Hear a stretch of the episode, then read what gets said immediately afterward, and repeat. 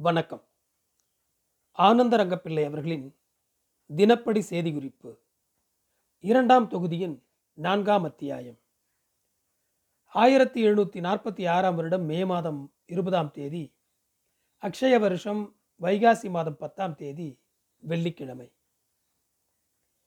இற்றை நாள் நடந்தது என்னவென்றால் இங்கிலீஷுக்காரரால் பிடித்து வைக்கப்பட்ட பிரான்சு கப்பலில் இருந்த நூறு மத்தலோத்துகளில் அதாவது மாலுமிகளில் ஐம்பது இங்கிலீஷ் சொல்லுதாதுகள் மாகி சிப்பாய்கள் ஐம்பது பேர் உதவியுடன் ஐந்து ஒபிசியல்மார்கள் அதாவது ஆபீசர்கள் குதிரைகளில் முன் செல்ல அவர்கள் தலைமையில் மாலுமிகள் காரைக்காலுக்கு காலை நாலு மணிக்கு கரை வழியாக அழைத்து செல்லப்பட்டார்கள். மருந்து குண்டு தீக்குடுக்கை அதாவது எரிகுண்டுகள் சண்டை சாமான்கள் முதலியவற்றை சொல்லுதாதுகள் எடுத்துச் சென்றனர். எதற்காக காரைக்காலுக்கான இந்த பதசந்து எதற்கு என தெரியவில்லை. இருக்கும் சூழ்நிலையை வைத்து பார்க்கும்போது இது தஞ்சாவூரை நோக்கிய பயணமாக தெரிகிறது. இங்கிலீஷுக்காரர் தஞ்சை ராசாவுக்கு எழுதிய காகிதத்தில் காரைக்கால் பேரிலே கரைவழி தாக்குதலை நடத்தச் சொல்லியும் தாங்கள் கடல் மார்க்கமாக தாக்குவதாகவும் எழுதி சண்டைக்கான செலவை தஞ்சைக்கு இங்கிலீஷுக்காரர் தருவதாக சொல்லி உடன்படிக்கை செய்து கொண்டதன் பேரில் இங்கிலீஷுக்காரர் தஞ்சைக்கு வந்திருப்பதாக வந்த செய்தியின் அடிப்படையில் இங்கிருந்து சுழுதாதுகளை பயணம் பண்ணி அனுப்பியதாக தெரிகிறது. இது மட்டுமல்லாமல் கூடலூரில் இருந்து வந்த செய்திகளும் இதனோடு ஒத்துப்போனதால் இதன் பொருட்டே படைகள் புறப்பட்டு காரைக்காலுக்கு சென்றிருப்பதாக தோன்றுகிறது. இனிமேல் நடப்பதை அறிந்து வெளிப்படுத்துகிறேன். இற்றை நாள் காலமே துறை ஏன் அவருக்கு என்னிடமிருந்து பணம் காசு வரவில்லை என்று கேட்டார். அதற்கு நான் ஆணி மாச தொடக்கத்தில் ஐயாயிரம் வராகன் செலுத்துகிறேன் என்று உடன்படிக்கை செய்துவிட்டு வந்தேன். ஆயிரத்தி எழுநூற்றி நாற்பத்தி ஆறாம் வருடம் மே மாதம் இருபத்தொன்னாம் தேதி அக்ஷய வருஷம் வைகாசி மாதம் பதினோராம் தேதி சனிக்கிழமை. இற்றைய நாள் கோட்டையிலே துறைகளிடத்திலே குறிப்பிடும்படியாக எதுவும் நடக்கவில்லை. முசே துக்சேனும் பத்து தமிழ் சேவகர்களும் துப்பாக்கி எடுத்துக்கொண்டு காரைக்காலை நோக்கி பயணமானார்கள். இந்த நாள் மத்தியானம் இருபது நாழிகைக்கு பொம்மையப்பாளைய மடத்து பெரிய பாளைய சாமிகள் கைலாசத்துக்கு அதாவது இறந்து போனார். இவர் சுபகிருது வருஷம் முதல் ஆயிரத்தி எழுநூற்றி இருபத்தி ரெண்டு முதல் ஏறக்குறைய இருபத்தி நாலு வருஷங்கள் பட்டம் வகித்தார். இவருக்கு உதவியாக இருந்த மற்ற குட்டி தம்பிரான்கள் எல்லாம் வர வர பாளைய சுவாமி போலவே தனித்தனி துறைத்தனமாய் இருந்து மடத்து காரியங்கள் எல்லாவற்றையும் கெடுத்து விட்டனர். வெளியிலே கௌரவ ஆணி அதாவது கௌரவ குறைச்சல் ரொம்ப வந்தது. இனிவரும் மடத்தலைவர் எப்படி இருப்பாரோ தெரியாது. முன்னே இருந்தவர் பசுவுக்கு சமானமாக இருந்தார். மனுஷராக கூட்டப் போகாது. ஆனால் சுவாமி விட்ட வழி. இற்றை நாள் சாயங்காலம் ஆறரை மணிக்கு செங்கல் நீர்பட்டுக்கு அதாவது செங்கல்பட்டுக்கு போயிருந்த மங்கத்தாலும் குமாரத்திகள் பாப்பால் பொன்னாச்சி நன்னாச்சி ஆகியோர் வந்து சேர்ந்தனர். ஆயிரத்தி எழுநூற்றி நாற்பத்தி ஆறாம் வருடம் மே மாதம் இருபத்தி ரெண்டாம் தேதி அக்ஷய வருஷம் வைகாசி மாதம் பன்னிரெண்டாம் தேதி ஆதிவாரம் நாள். இற்றை நாள் நாகப்பட்டினம் சின்ன வடவாண்ட செட்டி அனுப்பிய பனையோலையிலே வந்த செய்தி என்னவென்றால் இந்த வருஷம் பருவ காலத்தில் நாகப்பட்டினத்தில் யார் வேண்டுமானாலும் முத்துசலாபம் முழுகலாம் என்றும் ஆனால் முத்துசலாபம் முழுகின பேருக்கு வெகு திரைவியங்கள் கண்டதென்றும் போய் முழுகின தோணிக்காரருக்கு இந்த மாதத்திற்கும் கொண்டு விற்று லட்சம் வராகன் முத்து விற்றது. அதை வாங்கிய வர்த்தகர்கள் இரண்டு மூன்று மாதம் வைத்து அதற்கு மேல் வைத்திருந்து மேற்கு வட்டம் வடக்கு வட்டம் அதாவது கிழக்கத்திய மேற்கத்திய நாடுகளில் கொண்டு போய் விற்றால் ஒன்று மூன்று ஒன்று இரண்டரை காணும். இரண்டு மூன்று மடங்கு லாபம் கிடைக்கும். கல்லா முதலியார் தம்பி அருணாசல முதலியையும் கல்லா முதலியார் மகனையும் முத்து முதலி குமாரன் சொக்கநாத முதலியையும் அவரின் தமையனையும் தஞ்சைக்கு பிடித்து போய் விலங்கிட்டு அடிக்கிறார்கள் என்றும் நாகப்பட்டினம் மனுஷர் கோட்டை மதில்கள் பேரிலே பீரங்கிகள் நிறுத்தப்பட்டுள்ளன என்றும் கடந்த பத்து நாளாய் சண்டை சாமான்கள் குவிக்கப்படுகின்றன என்றும் எழுதப்பட்டிருந்தது. இங்கே வந்து போனவர்களும் இதையே சொல்கிறார்கள். வர்த்தகர்களும் அங்கிருந்து இதுபோல் எழுதி வந்ததாக சொல்கிறார்கள். இதனை நான் சுவல்பமாய் அதாவது சுருக்கமாய் இங்கே எழுதியிருக்கிறேன். ஆயிரத்தி எழுநூற்றி நாற்பத்தி ஆறாம் வருடம் மே மாதம் இருபத்தி ஏழாம் தேதி அக்ஷய வருஷம் வைகாசி மாதம் பதினேழாம் தேதி வெள்ளிக்கிழமை. இற்றைய நாள் கார்த்தாலை ஒன்பது மணிக்கு துறை வீட்டுக்கு போனேன். சின்ன முதலியும் மதானந்த பண்டிதரும் துறைக்கு முகமது கமால் என்கிறவன் அனுப்பிய கடிதத்தை படித்து காண்பித்தவுடனே என்னை அழைத்தார். அவர்கள் போனவுடன் நான் துறை என்னிடம் என்ன இது? முகமது கமால் சுகசிங் வியாச்சியம் விரைந்து முடித்து தீர்த்து போடச் சொல்லிக்கொண்டு கேட்டுக்கொண்டிருக்கிறான் என்றார். நான் வியாச்சியம் தீர்ந்து மத்தியஸ்தரும் கையெழுத்து போட்டு விட்டனர். இதை உங்களிடம் ஓய்வாக இருக்கும்போது சொல்லலாம் என்றிருந்தேன் என்றேன். இதை பற்றி இவன் ஏன் எழுதுகிறான்? இவனுக்கு நாம் எது சொன்னாலும் ஒத்துப்போக வேண்டுமா? இவனையும் இவனை போன்றவர்களும் ஒரு காகிதம் எழுதிவிட்டால் நாம் பயந்து நடந்து கொள்வோம் என்று எண்ணுகிறார்களா? இவர்கள் பத்து ரூபாய் லஞ்சம் கொடுத்தால் உடனே ஒரு காகிதத்திலே கிறுக்கி விடுகிறார்கள்.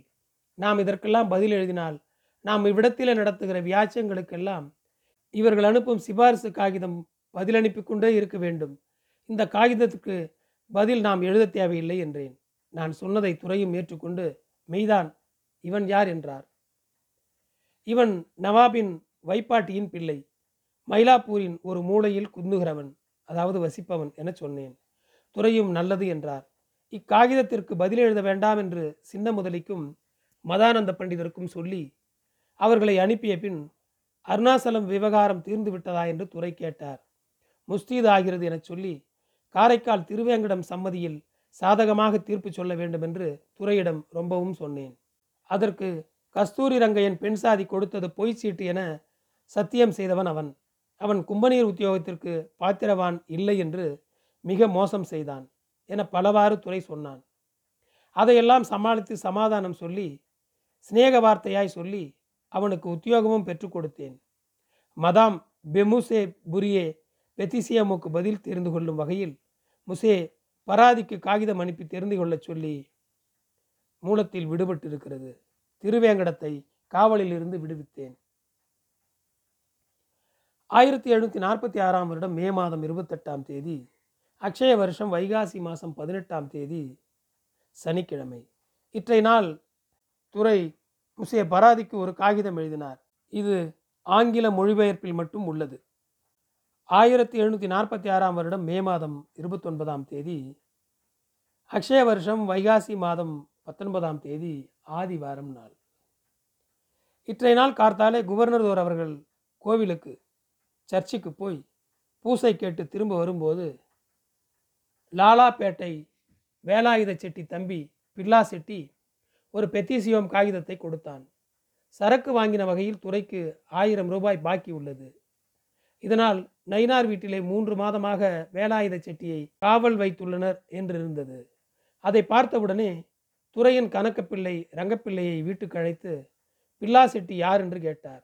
ரங்கப்பிள்ளை அவனை லாலாப்பேட்டை வர்த்தகன் என்றும் அவன் பட்டிருக்கும் கடனையும் ஆனபடியினாலே கடனுக்காக. அவன் காவலில் உள்ளதையும் சொன்னார். துறை அவனையும் வேறு மளிகை கடற்காரர்களையும் அழைக்கச் சொன்னார். என்னையும் அழைத்து வரச் சொல்லி துறை வீட்டு சொபுதாரரை அனுப்பினார். நான் பாக்கு கிடங்கிலே இருக்கும்போது வந்து அழைத்தான். நான் போன உடனே லாசரை அழைக்கச் சொன்னார். லாசர் வந்ததும் பில்லா செட்டியையும் அருணாச்சல செட்டியையும் மளிகை கடைக்காரர்களையும் அழைத்து வரச் சொன்னார். எல்லோரும் வந்த பிறகு அந்த பெதிசியோமை படிக்கச் சொன்னார். பெத்திசோமில் சொல்லியிருந்ததாவது. அருணாசல செட்டியும் கணக்கு ரங்கப்பிள்ளையும் தங்களது சரக்கை துறை சரக்கென்று வலுக்கட்டாயம் பண்ணியபோது சகலமான பேரும் பிழைக்கத்தக்க பரிபாலம் பண்ண வந்த துறை இவ்வாறு பண்ணலாமா என்று கேட்டான். ஆனபடியினாலே அவன் பலவந்தமாய் வெயிலில் நிற்க வைக்கப்பட்டான். பலவந்தமாய் அவனது சரக்குகளை தங்கள் வீட்டுக்கு எடுத்து சென்று அவற்றை ஒன்றுக்கு பாதியாய் விற்று அதுவும் அவன் தர வேண்டிய தொகைக்கு போதவில்லை. வீட்டிலே உள்ளதையெல்லாம் எடுத்து விற்று அதுவும் போதாததால் கிடங்கில் அடைக்கப்பட்டான். தான் ஒரு வியாதியஸ்தன் வாய் இழுத்து கொண்டு போய் பேச முடியாத நிலையில் உள்ள தன்னை காவலிலே வைத்து கொல்லப்போவதாக சொன்னான். ஆயிரத்தி அறுநூறு ரூபாய் இவனிடம் லஞ்சம் வாங்கியதற்கு சாட்சிகள் இருப்பதாக சொன்னான். ஆயிரத்தி எழுநூற்றி நாற்பத்தி ஆறாம் வருடம் மே மாதம் முப்பதாம் தேதி அக்ஷய வருஷம் வைகாசி மாதம் இருபதாம் தேதி திங்கட்கிழமை நாள். இற்றைய நாள் சாயங்காலம் எட்டு மணிக்கு தடி அருணாசலத்தை விடுவிக்க வேண்டும் என்று துறையை பார்க்க சென்றபோது சமயமில்லாமல் துறை காகிதமாடி அதாவது சீட்டாடி கொண்டிருக்கிறார் என்று சொன்னார்கள். அதன் பேரிலே நான் வந்து பாக்கு கிடங்குக்கு திண்ணையில் உட்கார்ந்தபோது சூரத்திலிருந்து காகிதம் கொண்டு வரும் காசீதுகள் இரண்டு பேர் துறையவர்களுக்கு கடிதம் கொண்டு வந்தனர். அதிலே பிரான்சிலிருந்து காகிதம் வந்ததென்றும் பிரான்சிலிருந்து கசேத் கெசட் வந்ததென்றும் அதை படித்தார்கள் என்றும் அப்பு வந்து சொன்னான். இதனால் சீமையில் நடக்கும் சமாசாரம் தெரிந்து கொள்ள வாய்ப்பாக போய்விட்டதென்றும் அருணாசலத்தை விடுவிப்பதை நாளை பார்த்து கொள்வோம் என்றும் சந்தோஷத்துடன் வீடு வந்துவிட்டேன். சூரத்திலிருந்து வந்த சீமை காகிதம் பற்றி நாளை நன்றாய் விசாரித்து எழுதுகிறேன். ஆயிரத்தி எழுநூற்றி நாற்பத்தி ஆறாம் வருடம் மே மாதம் முப்பத்தி ஒன்றாம் தேதி அக்ஷய வருஷம் வைகாசி மாதம் இருபத்தொன்னாம் தேதி செவ்வாய்க்கிழமை. இற்றைய நாள் காலமே ஆறரை மணிக்கே துறை வீட்டுக்கு போனேன். துரை அவர்கள் உடுத்தி கொண்டு வெளியே புறப்படும் முன் ஆயிரம் வராகனை துறைக்கு கொடுத்து தடி அருணாசலத்தை விடுதலை பண்ண வேண்டினேன். கணக்கு ரங்கபிள்ளையிடம் துறைக்கு வர வேண்டிய ரூபாய் மூவாயிரத்தி இரநூறு வந்து உள்ளதா என்றேன். அவர் முழு பணமும் வந்துவிட்டது அவனை விடுதலை பண்ணலாம் என்றார். நல்லதென்று நானும் இதை சொல்ல துறையிடம் சென்றேன். துறை அப்போது புகைப்பிடித்து கொண்டிருந்தார். துறைக்கு ஆசாரம் பண்ணினேன். எங்கு வந்தாய் என்றார். ஐயா அருணாசலம் பணம் முசீதாய் உள்ளது கொண்டு வரவா என்றேன். ரூபாயோ? என்றார். பணம் என்று சொல்லி எட்டு பணம் விழுக்காடு. எட்டு பணம் ஒரு ரூபாய்க்கு சமம். கணக்கு பார்த்து ரூபாய் மூவாயிரத்தி இரநூறுக்கு சரியாய் பணம் கொண்டு வந்துள்ளனர் என்றேன். அதை என் கணக்கு பிள்ளையிடம் கொடு என்றார். நான் நல்லது கொடுத்து விடுகிறேன். அருணாசலத்தை விடுதலை பண்ண வேண்டும் என்றேன். ஒரு விடச் சொல்கிறேன். ரங்கப்பிள்ளையிடம் போய் முதலீடு என்றார். நல்லது என சொல்லி ரங்கப்பிள்ளையிடம் வந்து மூவாயிரத்தி இரநூறு ரூபாய் பணம் உன்னிடத்தில்தான் உள்ளது. அதை துறையிடம் சொல்லுங்கோள் என்றேன். இதிலே பண்டிகையானதால் துறை உடுத்தி கொண்டு பூசை கேட்க கோவிலுக்கு போனார். நாங்கள் இருவரும் கபுரு சொல்வதற்கு சமயமில்லாமல் நின்றோம். துறை பல்லக்கில் ஏறிக்கொண்டு அதன் பிறகு மூலத்தில் காலியாக உள்ளது. ஆயிரத்தி எழுநூற்றி நாற்பத்தி ஆறாம் வருடம் சூன் மாதம் முதல் தேதி அக்ஷய வருஷம் வைகாசி மாதம் இருபத்தி ரெண்டாம் தேதி புதம் வார நாள். இற்றை நாள் காலமே துறையிடம் போனபோது அருணாசல செட்டிக்காக கொடுக்க வேண்டிய ஆயிரம் வராகனை நேற்று சின்னதுரை முசே லெகுவிடம் கொடுத்து விட்டேன். அருணாசல செட்டியை விடுவிக்க உத்தாரம் கொடுக்க வேண்டும் என்று கேட்க துரையிடம் சென்றபோது துரை அவர்கள் மகா வேசடையாய் அதாவது துயரமாக இருப்பதை பார்த்து என் மனசுக்கும் வேசடையாய் இப்போது பேசுகிறதில்லை என்று பாக்கு கிடங்குக்கு வந்து விட்டேன் துறை அவர்கள் இத்தனை வேசடையாக இருக்க காரணம் சீமையிலிருந்து வந்த கெசத்தில் கண்டுள்ள செய்திகளே. பிரான்ஸ் ராசா இங்கிலாந்து ராசியத்திற்கு புதிய ராசாவை நியமிக்கப் போகிறார் என்றும் பழைய ராசா ஓடிவிடப் போகிறார் என்றும் ஒலாந்தா அதாவது ஹாலந்து ராசாவுடைய சீர்மையெல்லாம் கட்டி போட்டார் என்றும் அவர் இருக்கிற பட்டணம் தவிர மற்றவை பிரான்ஸ் ராசா வசமானது ஆனபடியினாலே அவர் சந்தோஷமாய் இருக்கிறார் என்றும் பிரான்ஸ் கும்பனியர் ராசாவிடம் விண்ணப்பித்து கொண்டது. இங்கிலீத்தேர் அதாவது இங்கிலாந்து கும்பனியார் இந்தியாவில் சண்டையிட தேவையில்லை என உடன்படிக்கை எழுதி கையொப்பம் போட்டு கொடுத்தனர். அதன் பின்னர் இந்தியாவிற்கு சில சண்டை கப்பல்களை அனுப்பி சீனத்து கப்பல் மணிலா கப்பல்களை பிடித்தனர். பின்னர் இந்தியாவிலே போய் அநேக விதமாய் சேதங்களை செய்ததால் பிரான்சுக்காரர் கீர்த்திக்கு தாழ்ச்சி வந்தது என சொல்லியதற்கு ராசா மகா ஆக்கரப்பட்டு ஒலாந்தா ராஜ்யத்துக்கு காகிதம் எழுதி ஸ்தானாதிபதியை அதாவது தூதரை அனுப்பி கூறச் சொன்ன பயணம். இங்கிலீஷுக்காரருக்கும் எங்களுக்கும் சண்டை டெக்லாரிடிச்சே போர் பிரகடனம் நடந்தபோது நீங்களும் இங்கிலீஷுக்காரரும் ஒன்றானபடியால் நீங்களும் சண்டைக்கு எத்தனமாய் டெக்ளரிடுங்கோள் என சொன்னதற்கு ஒலாந்தார்கள் இங்கிலீஷ்காரருடன் சேர்ந்து சண்டையிட மாட்டோம் என்றும் அதே சமயம் பிரான்சுக்காரர்களான எங்களுடன் சேர்ந்து சண்டையிட மாட்டோம் என்றும் சொன்னீர்கள். அனுகூலமாய் இருப்பதாய் சொன்னீர். இங்கிலீஷ்காரருடன் சிநேகமாய் உள்ளீர்களா என்றதற்கு இல்லை என்றீர். இப்படி இருக்கும் இங்கிலீஷ்காரர் எங்கள் கப்பலை பிடித்து வந்தால் அந்த கப்பலையும் அதில் உள்ள சரக்குகளையும் எவ்வாறு வாங்குவீர்கள்?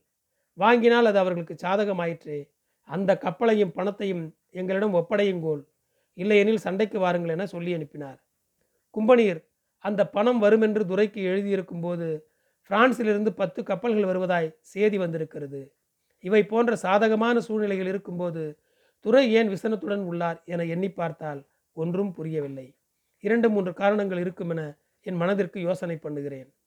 ஒன்று அவரது உத்தியோகம் பற்றிய கவனம். அல்லது ஒரு மாசத்திற்கு முன் இவர் அநியாயம் பண்ணினார் என்று அதை விசாரிக்க இரண்டு கொம்மிசேர்கள் அதாவது விசாரணை அதிகாரிகள் வருகிறார்கள் என சொன்னார்களே அது மெய்யாக இருக்க வேண்டும். அல்லது இத்தனை சண்டை சாமான் முஸ்தீதுகள் பண்ணினமே இதுகள் விருதாவாய் அதாவது வீணாய் போனமே.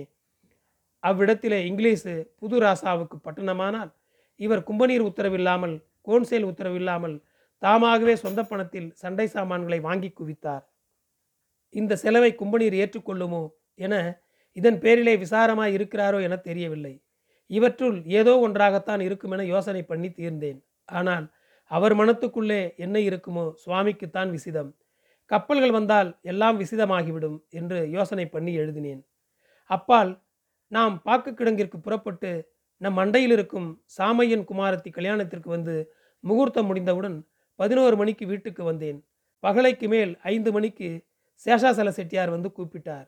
இரண்டு பெண்டுகளை கல்யாணம் பண்ண போகும் மாப்பிள்ளைமார் காரைக்கால் ராசன் செட்டி குமாரன் மற்றும் நாகப்பட்டினம் துரைபாலு செட்டி குமாரன் ஆகிய இரண்டு மாப்பிள்ளையையும் அழைக்க நமது தோட்டத்திற்கு அப்பால் உள்ள சுங்குவார் சத்திரத்துக்கு சென்று அவர்கள் இரண்டு மாப்பிள்ளைமார்களையும் அழைத்து வந்துவிட்டு அவர்கள் கொடுத்த வெகுமதிகளை வஸ்திரங்களை வாங்கி கொண்டு வீட்டுக்கு எட்டு மணிக்கு வந்தோம். நன்றி. தொடரும்.